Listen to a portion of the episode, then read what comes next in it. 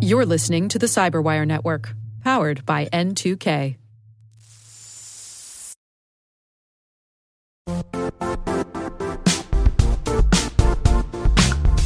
And now, a word from our sponsor, Zscaler, the leader in cloud security. Cyber attackers are using AI in creative ways to compromise users and breach organizations. In a security landscape where you must fight AI with AI, the best AI protection comes from having the best data. Zscaler has extended its zero trust architecture with powerful AI engines that are trained and tuned by 500 trillion daily signals.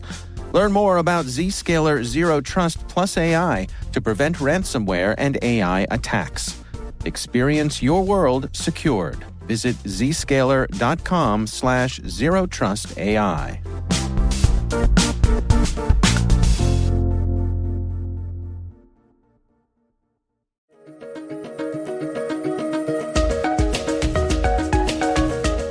Hello, everyone, and welcome to the CyberWire's Research Saturday. I'm Dave Bittner, and this is our weekly conversation with researchers and analysts tracking down threats and vulnerabilities and solving some of the hard problems of protecting ourselves in a rapidly evolving cyberspace.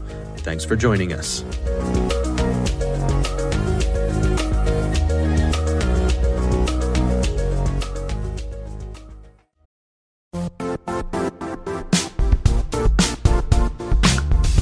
The IT world used to be simpler. You only had to secure and manage environments that you controlled. Then came new technologies and new ways to work. Now, employees, apps, and networks are everywhere. This means poor visibility, security gaps, and added risk. That's why Cloudflare created the first ever connectivity cloud. Visit cloudflare.com to protect your business everywhere you do business.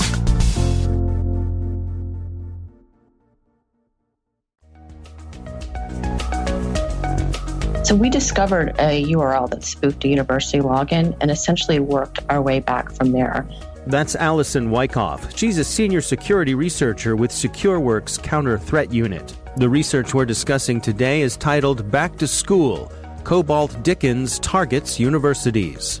And just by looking at passive DNS records for that domain hosting the URL and other aspects of the site, we were able to identify that this activity was much larger than just one university being spoofed. Yeah, so give us an idea of the scope here. How many folks were they going after? So, in the initial reporting that, that you've read, we had a much smaller scope than what actually came to be. So, overall, since public reporting, we have discovered that about 154 universities in 20 different countries had been targeted by this particular campaign.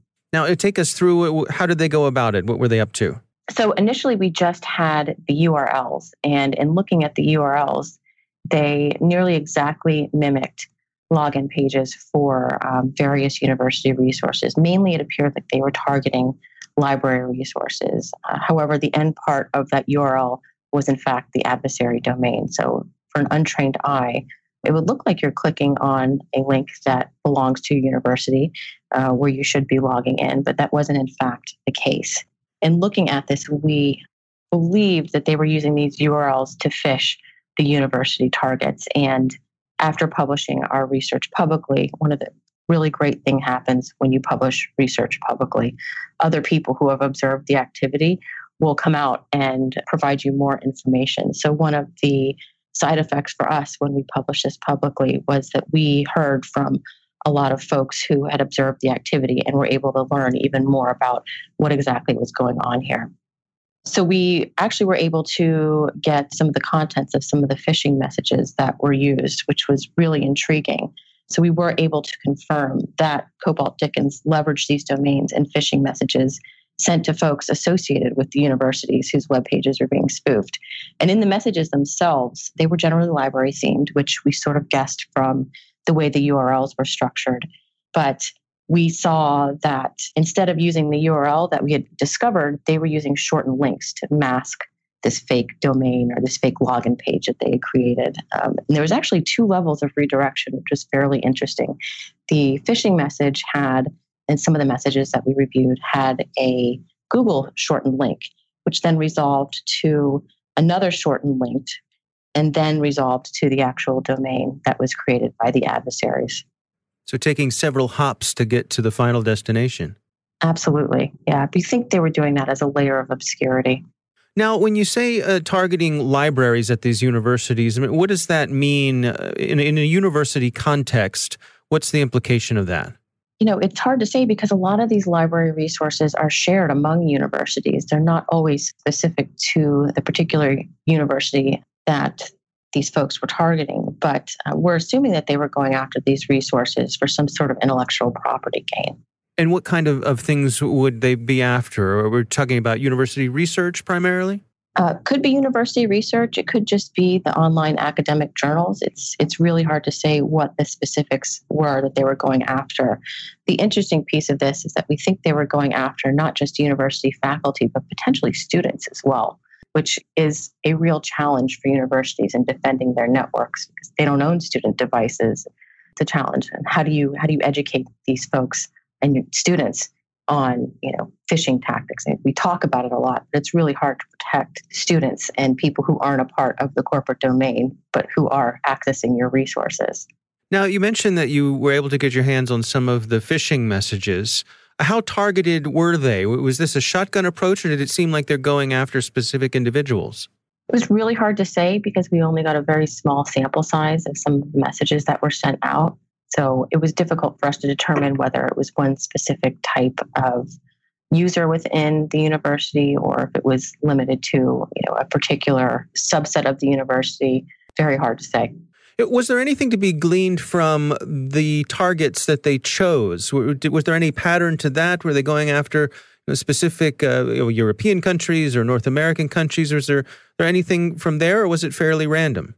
So the targeting was fairly random, I'd say. Uh, there was a pretty large smattering of universities targeted in the US, but I'm not sure if that was because there's just a lot more land space in the US and there's a lot more universities to go after. We couldn't determine if there was a specific type of university that they were going after either. So tell me about Cobalt Dickens. Uh, what is this group? Uh, who do you think is behind this? So Cobalt Dickens is a nomenclature that SecureWorks used to identify the cluster of threat activity, but uh, we believe it's associated with the Iranian government. The activity that we saw was very similar to activity that was reported on earlier in the year by the US Department of Justice. They actually issued an indictment on an Iranian company and several Iranian individuals associated with that company that performed similar activity over the course of 2013 to 2017. Now, have you seen any shift in their activity since your research has been published? Has, have they backed off any, or, or they still seem to be at it? Well, uh, the days following the publishing of our research, we did see a couple more domains being created, which was interesting. But the more intriguing aspect of this particular campaign is that it's nearly identical to a lot of campaigns that were associated uh, with this adversary prior to the public disclosure by uh, the Department of Justice. And, and are those campaigns that you all were tracking as well? This is the first time we've directly observed this activity, but we were aware of the activity happening prior. I see. And so, in terms of advice for the folks who are targeted here, uh, how can they protect themselves? So, I think it's a real challenge for universities to protect themselves from this kind of threat again, they don't own their student resources. And in this case, you know, we think that some students may have been targeted, again, because it doesn't matter if it's student or faculty in terms of getting access to the resources, they just wanted them. So I think it's a twofold approach. One, um, training. And I think that's sort of old news in the industry. Security professionals talk so much about end user training, uh, particularly when it comes to phishing. And unfortunately, training is really not enough. All you need is, we always say, is one person to click but I think really considering multi factor authentication on sensitive resources, uh, anything that can be accessed remotely outside of the university network with a username and password, it's if it's really important to the university, really need to consider some additional factor outside of the password to secure that resource. Now, in the process that they used here to steal these credentials, they would send you to a duplicate site but then uh, often they would um, just loop you back into the actual original university site? Correct. And so for the user, you may not know that anything had happened. Absolutely. Yeah, that's interesting. Yeah, and it, the sites were very tricky too. So we learned that in addition to moving folks to the legitimate site on the spoofed site, the adversaries created certificates. So, you know, the average end user doesn't look to see what certificates issued to the site that they're logging into. They just look for that little lockbox or, you know, HTTPS in the URL to think, oh, okay, well, I'm at a secure site. This must be the site I'm logging into. So we think that those certificates were created to make the sites appear more legitimate. Yeah, no, it's interesting. It's almost uh, camouflage. You know, like you said, it's the, the shorthand. And as you said earlier, you know, I would imagine, especially for students who may not be as sophisticated, they see that lock and they think, I'm logged into my my university uh, portal here and everything's fine. Agreed.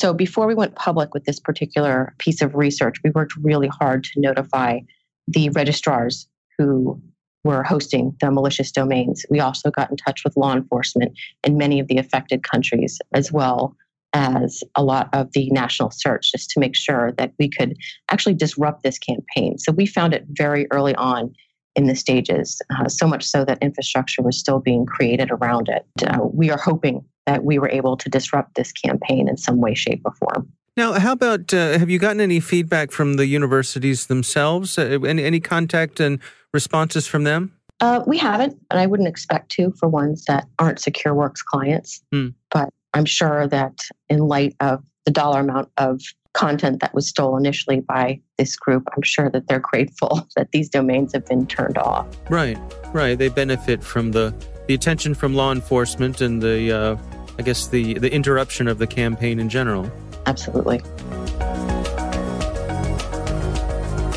Our thanks to Allison Wikoff for joining us. She's from the SecureWorks Counter Threat Unit research team. The research is titled Back to School Cobalt Dickens Targets Universities. You can find it on the SecureWorks website. We'll have a link in the show notes.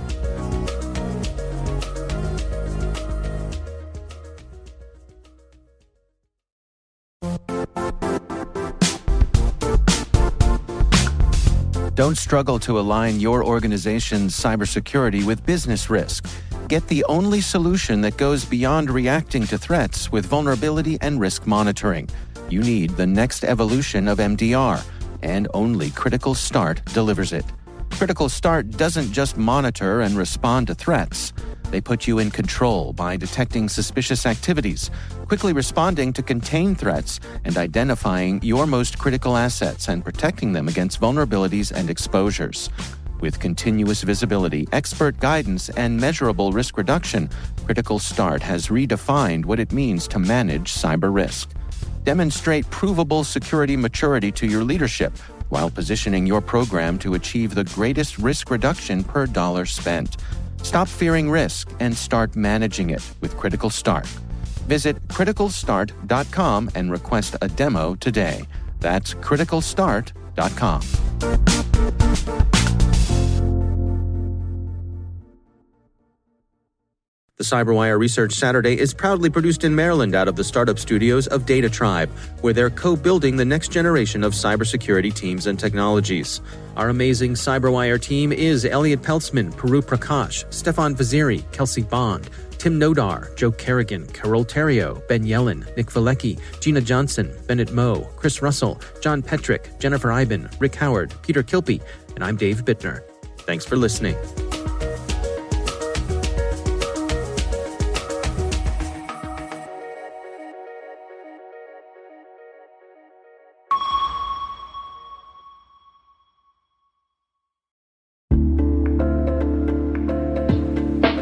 Hi, everybody. It's Maria Varmazis here, your host over at T Minus Space Daily, and sometimes a guest on Hacking Humans, too.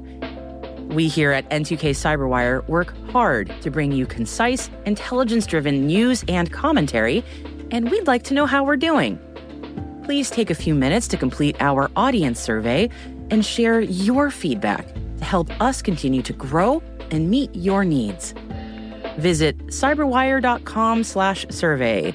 That's cyberwire.com slash survey to get started. Thanks so much for your input as we reach for the stars. It means the universe to us.